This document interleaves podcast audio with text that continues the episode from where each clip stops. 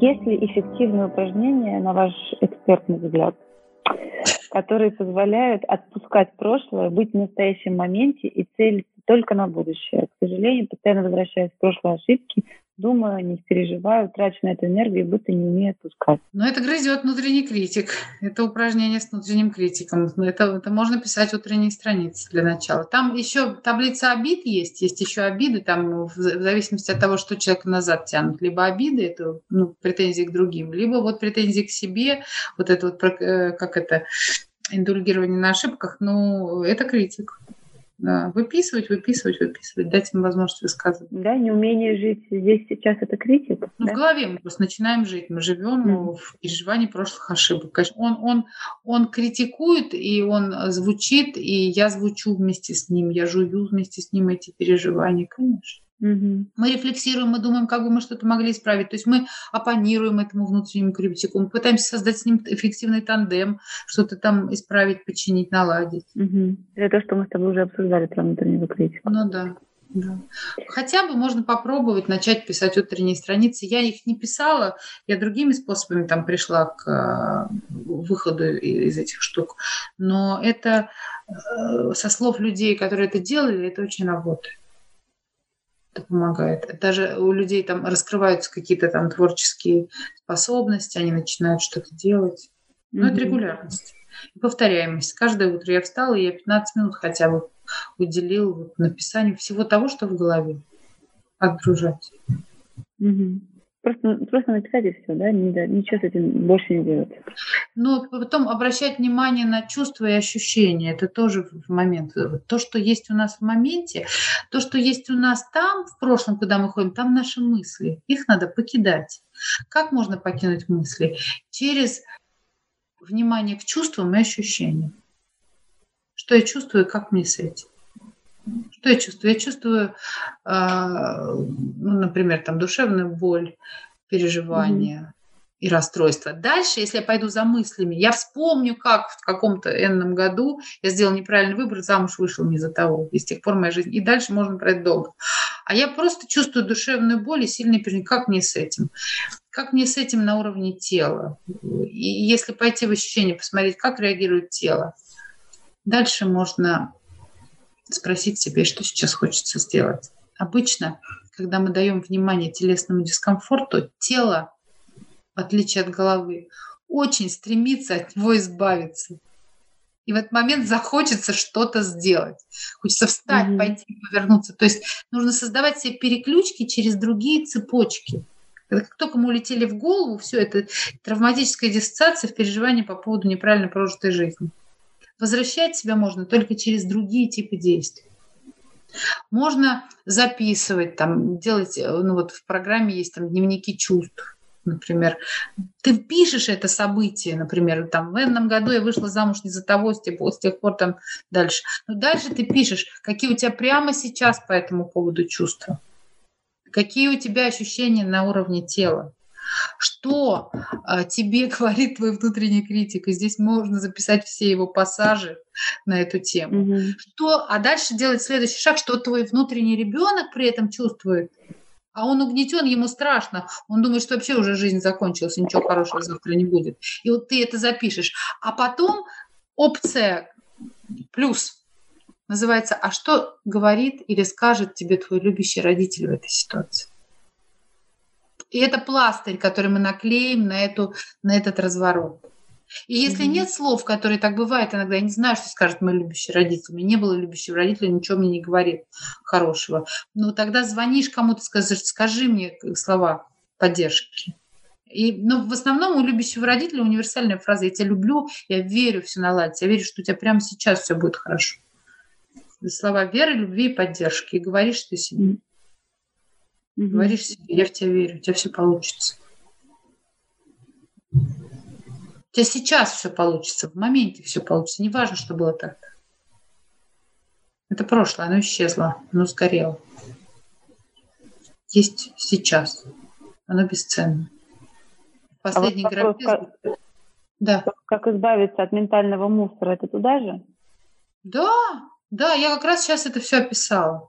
Уход mm-hmm. от ментального мусора через другие модальности. Mm-hmm. Нам вот это все нужно для очень элементарных вещей, вот это вот мозго, мозговые вот эти все вот эти. Проанализировать ситуацию вот, ну, практическую, все, все, что остальное мы делаем не, не головой. Угу.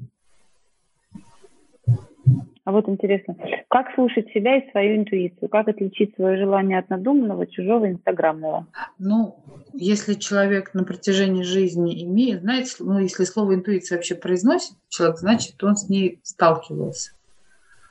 И бывают ситуации, когда действительно это не интуиция, а это какие-то вот там э, состояния другие здесь помогает внимательность. То есть это так вот сразу научиться это наблюдать за разными ситуациями и состояниями. Я вот, например, тоже знаю, вот сейчас я уже могу в близких для меня в ситуациях, не в посторонних, где ты там легко интуичишь, а тебя, когда касается, что-то происходит, есть, например, такая какая-то глубинное спокойствие, тишина, и вот на поверхности события тревожные, а внутри ты спокоен. Это значит, что тебе твоя интуиция говорит, все нормально, все в порядке, все будет хорошо. И ты можешь к ситуации присоединяться, и, и ты действуешь неадекватно, и есть ощущение какого-то такого потока сопровождающего ты вот попал в резонанс с интуитивным ощущением, все в порядке. А бывает вот что-то происходит, ну, у меня были в жизни вот события, там у меня там умирала тетушка моя, которую я очень любила, и вот с первого момента, когда она потом в итоге не от этой болезни умерла, но скоро она все равно умерла, и вот только первый она мне сказала, и у меня внутри что-то упало, и я понимала, что нет, это это была интуиция, это было глубинное знание. Мы, я, я себя уговаривала, я с собой договаривалась. Или вот с этим ковидом в марте. Я понимала, что это будет всерьез надолго. И это было глубинное знание. Хотя мне бы, конечно, хотелось, чтобы ощущалось это как-то по-другому. Наблюдая за собой, наблюдая, к чему приводит. Это происходит распознавание. Мы потом научаемся. Это если человек молодой задает вопрос, можно сказать, будь внимателен, интересуйся, и ты научишься. Ну, ну и также про, про чужие желания. Ну, когда они чужие, они чужие. Это такие эго-желания. Там обязательно есть элемент, ну, такой, что ли, зависти, ну, какие-то есть чувства. Надо смотреть с чувствами. Что тебя задело? Надо разбираться, да. Что... Mm-hmm. Свои желания, они как-то постепенно, да. наверное. Это, короче, это тренируемый навык. И как, вот как, как интимные действия, как секс, вот не надо человеку рассказывать, оно, оно включается. Вот это тоже включаемая вещь, причем у всех. Вот хочется сказать, послушайте наш подкаст про а, э, эмоциональный интеллект. Наверное, наверное. Я уже просто забыла, но, наверное, мы там про это что-то говорили. Да, много, конечно. Да. Очень много как раз про распознавание своих чувств, желаний, эмоций. Да. А, чудо упражнения в моменте для фокуса на себе, а не на эмоциях а, дурацкого ухажера, тут в кавычках. То есть, видимо, когда у ухажера какие-то эмоции, в этот момент как не, не, не на его эмоциях фокусироваться, а на, а на себе. Если я правильно понимаю вопрос. Ну, я здесь не, не все понимаю что за чудо упражнение, что за чудо ухажер. Видимо, ухажеры есть, как-то... Есть э, прекрасная сказка у, у Кларисы Пикколо Эстес про волчью ресницу. И там вот, когда волк ей подарил ресницу, она смотрела на того, кто говорил «будь моей женой». Э, там она видела его дурные намерения. Слушай себя, тебе человек говорит какие-то э, слова, а у тебя там все тело напрягается, и ты как-то волнуешься. Может быть, с его словами стоит что-то другое. Э, телесные импульсы, какие-то разряды и состояния, которые возникают в момент слушания другого человека, они правдивые очень. Если мне почему-то некомфортно, вот человек говорит какие-то елейные вещи, а мне некомфортно. Или я, я чувствую твое желание, я чувствую твой напор, но я не понимаю, что хочу я. Может, я не понимаю. Иногда бывает у девушек так, поскольку у мужчин такой сильный напор, а она себе головой говорит, он так меня любит, сольемся в экстазе. Она, может, тоже бы его и полюбила, но ей нужно время. То есть у нее по-другому, ей нужно себя почувствовать. Поэтому, а потом а, мы, раз он быстро охладел, а просто у него он, он на одной скорости в это влетел, а она на другой. Она еще не раскрылась даже, не, не, не, не позволила себе это все почувствовать. Поэтому не зря раньше были долгие ухаживания, это все способствовало лучшему, лучшему в отношениях. Согласна. Девушка mm-hmm. разморозилась и почувствовала себя. Мужчина должен соблюдать дистанцию, этот вот напор вокруг не должен быть такой сильный. Он тогда получит более включенную партнершу. Нельзя ее снести. Ну, в основном, если вот мужско-женское, вот в классическом варианте развернуто. Бывают разные варианты. Вот такой вопрос очень грустный. Как полюбить маму заново? Заново? А разлюбила, что ли, или как? Или, или никогда не любила? Там, да. там мало ли какая может быть история. Может быть, мама что-то такое сделала такое. Да. Тут, тут вот мы есть подкаст про прощение. Он, он не мой, он как раз Поленин. Во-первых, нужно выразить и ощутить и выразить все свои чувства, не обязательно маме. То есть, если уже мама и про и не люблю, значит, что-то случилось. И поэтому осознанные прожитые отрицательные чувства к маме освобождают дорогу в обратную сторону. Ну и плюс, если вдруг это все-таки были какие-то действия, которые причиняли вред, то нужно позаботиться о том, что это точно не повторится. Потому что иногда невозможно заново, если я не уверен, что это повторится. Невозможно тогда простить в полном смысле этого слова, то есть отпустить это человеку и позволить ему заново прийти в твою жизнь. То есть это обновление, оно такое достаточно обоюдное, нельзя вот автономно это делать. Там важно понимать, что происходит с другим человеком, как он себя проявляет. Там очень много вопросов. Mm-hmm. Все, что про отношения, это всегда про двоих.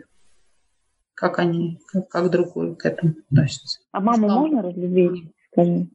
А? Возможно, маму, маму возможно разлюбить или это просто... Я, я думаю, что разлюбить вообще никого невозможно. Можно просто, сердце может, как, что называется, ожесточиться. Мы можем mm-hmm. перестать. Как бы нам дана любовь, это данность. Она вот когда приходит, а эта данность, она дается. Мы от нее закрываемся, как вот от благодати.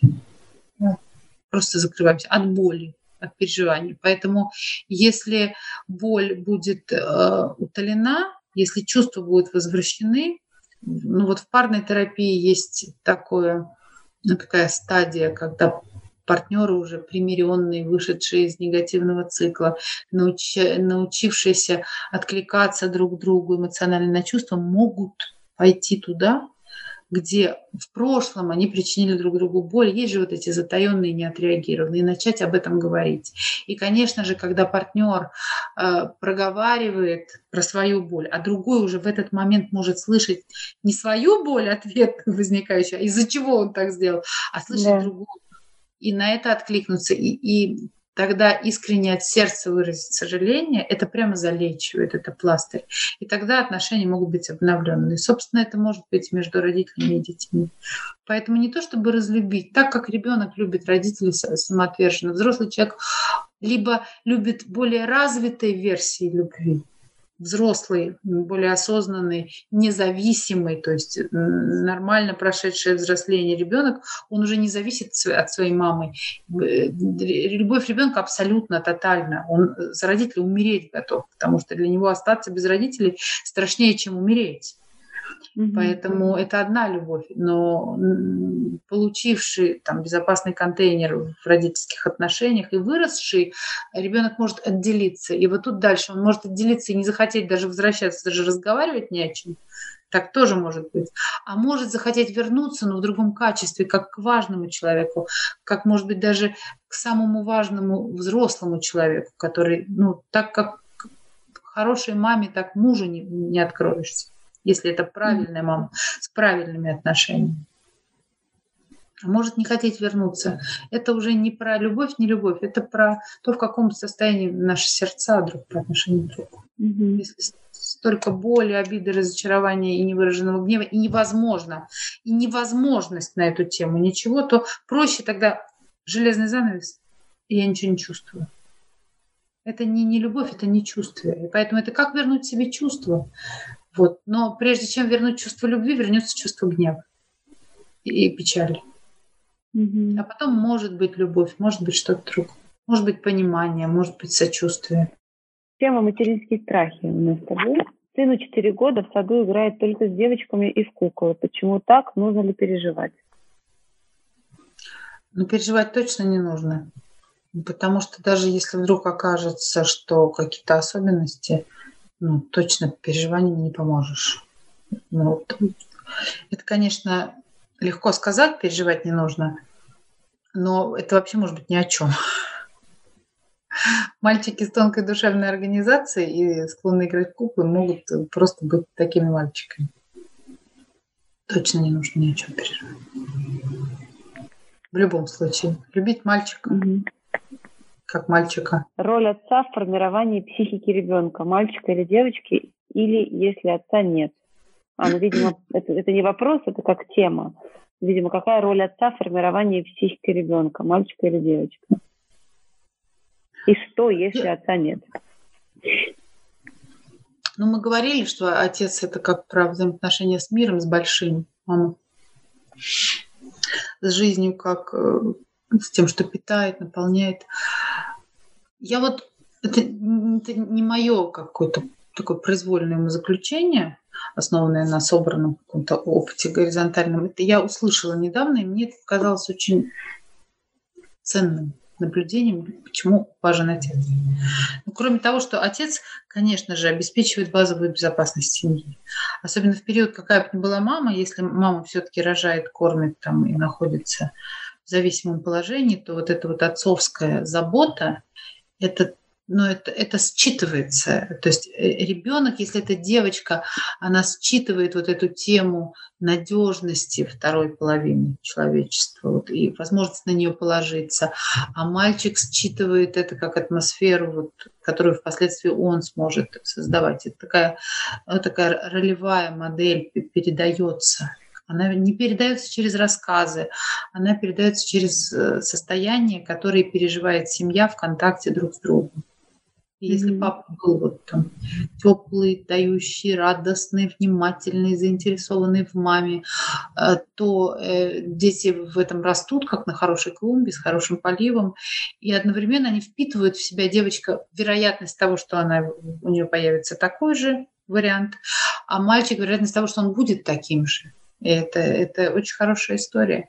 То есть отец своим проявлением и по отношению к маме, и по отношению к детям, и по отношению к быту, и по отношению к работе, он э, программирует, программирует детей, сына на то, что будет, каким будет он, дочь на то, какого он, она себе найдет партнера с высокой степенью вероятности. Там у мамы есть своя тема, но спрашивают про отца плюс – мама э, все-таки существо заботящееся и часто беспокоящееся, волнующееся и заботящееся о, ну, как, о физическом.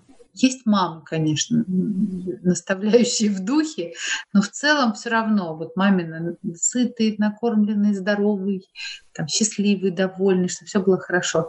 И считается, что папа это тот, который распечатывает на дух ребенка который говорит, а, сынок, пойдем там на рыбалку. Но не на рыбалку там я с мужиками пиво пью, а ты там болтаешься где-то. А пойдем посмо- ну, там, посмотрим на реку, посмотрим на звезды, посмотрим на сон. Папа, который говорит с ребенком о чем-то таком, о чем маме некогда поговорить с ребенком. Папа, который э, привносит из, из мира, ну, то есть э, рассказывает, а пойдем, сынок, погуляем, а пойдем, сынок, там, поговорим, а пойдем, сынок, делом займемся. Или там, ну, с дочерью по-другому. Какая ты у меня красавица, как ты так хорошо поешь. Угу. Тоже, а хочешь, мы там поедем вот куда-то. То есть папа расширяет границы. Мама фокусирует, обеспечивает, заботится. И ее скорее тоже надо периодически отпускать, чтобы она подзаряжалась, набирала сил, могла быть э, для семьи вот этим ядром, к которому все притягиваются, э, в контакте с которым всем хорошо. А папа это такой расширитель. Угу. И в зависимости от того, на, на что, до каких пределов он расширяется, он планку сознания раздвигает своим детям. Меня папа научил играть в шахматы, меня папа научил водить машину, меня папа научил а, там, стрелять из лука. Это, тут, где это меня мама научила это? Где вот это? Бывают, конечно, такие уникальные мамы, но это редкость. Папа передающий знания, навыки, опыт. У него такая любовь к действию. Меня папа научил не реагировать, когда мама там начинает зудить. Он говорит, а, сынок, пойдем прогуляемся. Сейчас мама успокоится, мы вернемся. Ну, как вариант. Не, не с мамой сцепился, ссориться, а переключился. Ну, то есть вот носитель какого, какого-то еще дополнительного. Без, без чего. Конечно, соответственно, когда этого нет, нет целой части, целого фрагмента, целой эпохи в жизни семьи. Это сильно обиднее. Объединяет, да? Конечно. Ну, у мальчика вообще нет модели, нет опыта. У нас, к сожалению, вот войны выкосили мужчин сильно. Ни, ни одно поколение. И у нас женщины научились, и они научились и детей растить, много чего научились. Но у мальчиков очень мало образов. Вот эти, эти образы, кстати, тоже утрачены. Угу. Так вот их потихоньку восстанавливают. Вот говорим об этом.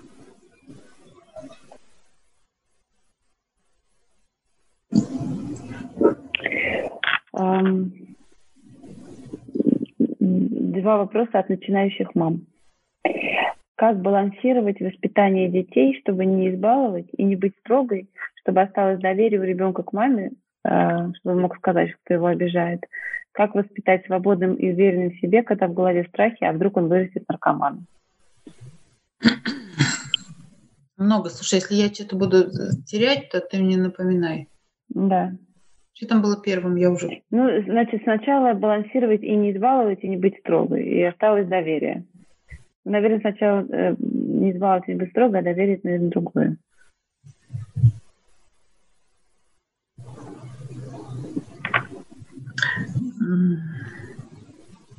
Я, э, вот, у нас, я, я понимаю, о чем говорят, когда говорят про избаловать. А, есть модель воспитательная, которую, если применить, то это не про избаловать, но это про сильный слом стереотипов воспитательного, который у нас есть. У нас иногда, ну, то, что говорит, называется на отвали, э, ребенка иногда затыкают э, потребность, там, дают ему что-то, ну, чтобы он отстал. И, соответственно, если внимание, или чтобы он не конючил, то есть ребенок научается пере своими желаниями побеждать родителей, ну, они просто от дискомфорта уходят, уже все невозможно на. И, конечно, в этом смысле помогает существующие понимание границы рамок, и это то, что должно быть определено по-хорошему в семье, в диалоге между родителями, что мы детям, что можно, чего нельзя. Вот на что мы согласны, а на что мы ни за что не согласимся ни при каких обстоятельствах. Это какие-то принципи, принципиальные, фундаментальные вещи. Там, у нас ребенок не ест под гаджет. У нас лимит времени там с, с компьютером. У нас там с, отбой во столько-то. И это, кстати, опять же, создание безопасного ритма. Ребенок это будет взламывать но он будет не понимать, чего он делает. И, а потом, когда, э, если этот ритм ему удержать, он будет или благодарен, или просто он будет опираться на те здоровые ресурсы, которые у него будут. И обычно это, э, когда говорят, как я могу сказать, что нужно делать, но нужно точно понимать, что основной навык, который должен быть у такого родителя, это умение обходиться собственным дискомфортом, с которым ты столкнешься, когда ты начнешь ребенка ну, то, что называется, регламентировать, регулировать. Без этого никак. Но делать это нужно с пониманием, сочувствием, с сердечным откликом на, и с готовностью выдерживать то напряжение, которое возникает от его протестов и несогласия. Если мы говорим о вещах, которые разрешать не нужно. Ну, ты знаешь изнутри, что не нужно это разрешать. Да, да, да, да. А если есть сомнения, ну, нужно посоветоваться там с партнером или с теми, кто понимает.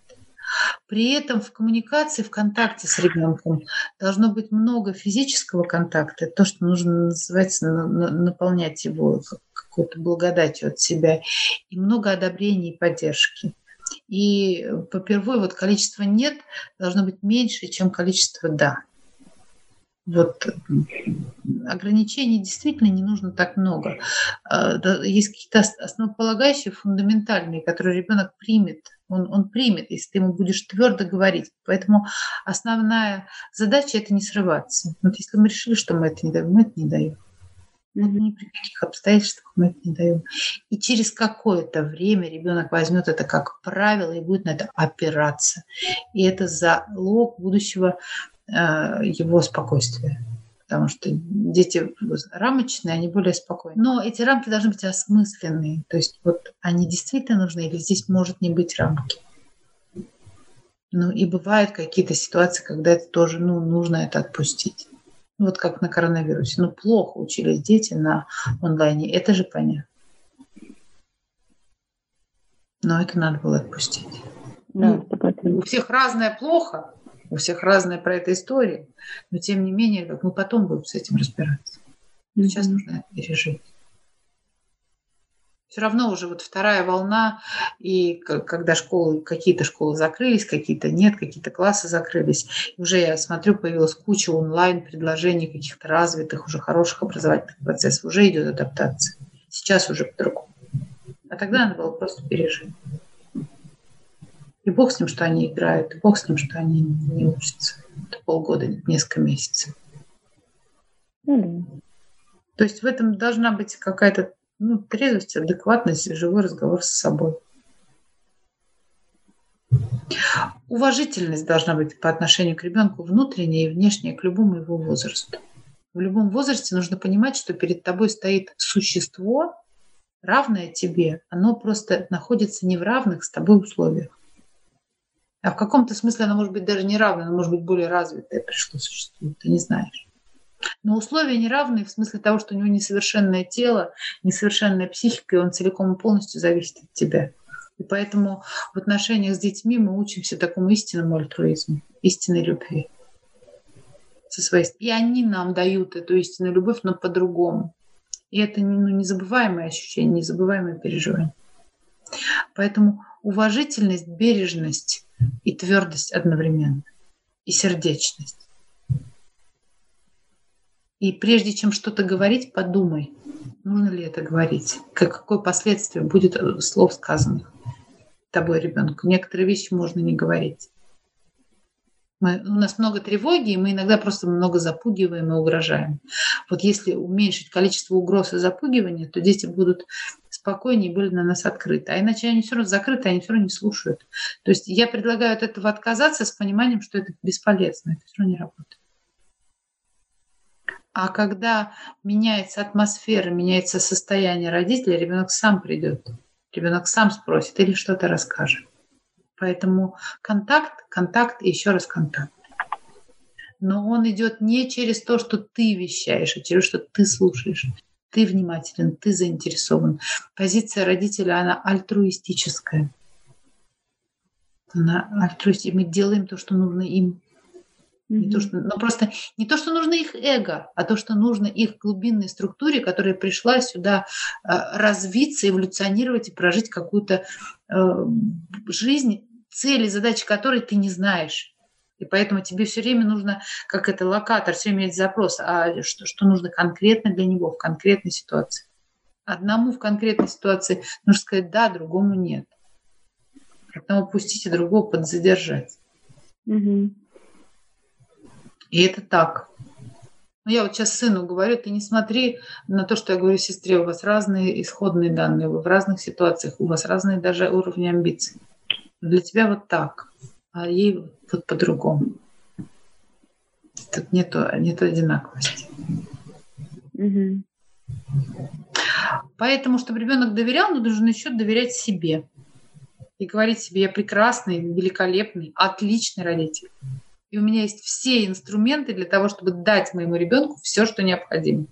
То есть все, что я сейчас говорила, это не то, чему нужно научиться долго, мучительно, а это то, что нужно принять, что в нас это все есть. Если нам вложили этого ребенка, в нас вложили файл, что нужно для этого ребенка. Просто ну, его нужно распаковывать, а не пытаться от своей головы, которая предназначена для другого, что-то ему там свои страхи, вот, а, а, а, а чтобы ты не пошел как, как вслед за отцом, или а чтобы ты не был как я, там, а чтобы ты не сделал тех ошибок, которые сделал я. Это вообще. Нам дали киндер-сюрприз. Дали mm-hmm. и оболочку, и вкладыш. Там все есть. Mm-hmm. И у меня все есть для того, чтобы я сделала все наилучшим образом. Класс. А как э, убрать страх из головы, что он вырастет наркоманом? Это мы как раз в начале, да, с тобой об этом говорили. В каких Ну, с этим надо разобраться, откуда он взялся, кто у кого вырос наркоманом, когда это было. То есть, если эта история дальше, ну, по-разному можно аффирмации попрописывать. Там, я свободен от э, предубеждений, что мой сын пойдет по стопам своего отца. Но по большому счету, вот, ну, если про, конкретно про наркоманию, для наркомании нужны специальные условия. Нужно постараться не создать эти специальные условия. И дальше мы говорили, да, отрицание, не, не доверяя, не говорить. Угу. Нужно говорить с ребенком, нужно позволять ему испытывать чувства и выражать их, нужно давать ему э, внимание, интересоваться им, нужно иметь, там, иметь социальную среду. Нужно сфокусироваться на том, что нужно делать. Это знаешь, когда люди боятся измен партнера и вообще никак не интересуются отношениями с этим партнером. Они просто думают, а что будет, когда он мне изменит. Тут то же самое. Нужно, нельзя себе запретить, бояться, ну бойся, записывай иногда свои страхи, и при этом можно думать, а что нужно делать для того, чтобы этого не было. Вот я же рассказывала, по-моему, где-то про социальный эксперимент в каком-то из штатов, вернее, нет, социальное открытие, что был штат, где на фоне вот этой героиновой бури был самый низкий показатель или почти нулевые. По-моему, это было в Америке. Я, как всегда, все приблизительно, но факт точно был. А, оказалось, что у них какой-то такой консервативные штаты, там была традиция, даже это не штат, это какой-то, видимо, город или городок. Там каждую субботу люди вытаскивали столы из стулья и садились все за эти столы, у них была общая трапеза и разговоры общались между собой. Все поколения, все люди, все дети. Ну, то есть была такая э, соборность. И, и там было очень много э, открытого контакта межпоколенческого. И у них вот это, этого поражения было меньше. Поэтому эмоции, контакт, взаимодействие э, такое живое. Не, не формально, мы же формально иногда. Ты уроки выучил, ты, ты там это. А ребенок жаждет контакта живого. И он его не получает он, в одном месте, он его ищет в другом, а в другом он находит другое. Он попадает в бизнес-схему в какую-нибудь. Вот обычно же это так. Еще вот последний вопрос в этой теме у нас с тобой. Ну, может быть, ты частично даже на него ответила. Я начинающая мама. Сыну полтора месяца. Периодически появляются мысли, что с ним что-то случится или негатив другого рода, типа, если я что-то упущу, он вырастет нехорошим человеком. Стараюсь заменить эти мысли позитивными, но считаю, что ребенок все считывает, и само наличие таких мыслей нагнетает ситуацию. Как правильно себя успокоить, чтобы не сказывалось на ребенке? Ну, так чисто медицински обратить внимание на гормональный фон, и есть какие-нибудь, может быть, даже обратиться не обязательно к эндокринологу, можно э, и даже не к психотерапевту, можно, вот есть хорошие гомеопаты, которые работают высокими разведениями, и вот эти, эти состояния, это, это состояние, mm. а состояние убрать. Как послеродовая, да, такая? Да, это может быть какое-то послеродовое повышение уровня тревоги, его просто надо снизить. Угу. Я знаю, что гомеопаты хорошо справляются с этим. С высокими разведениями. Ну, это нужно прямо поискать хорошего специалиста. Кто это может?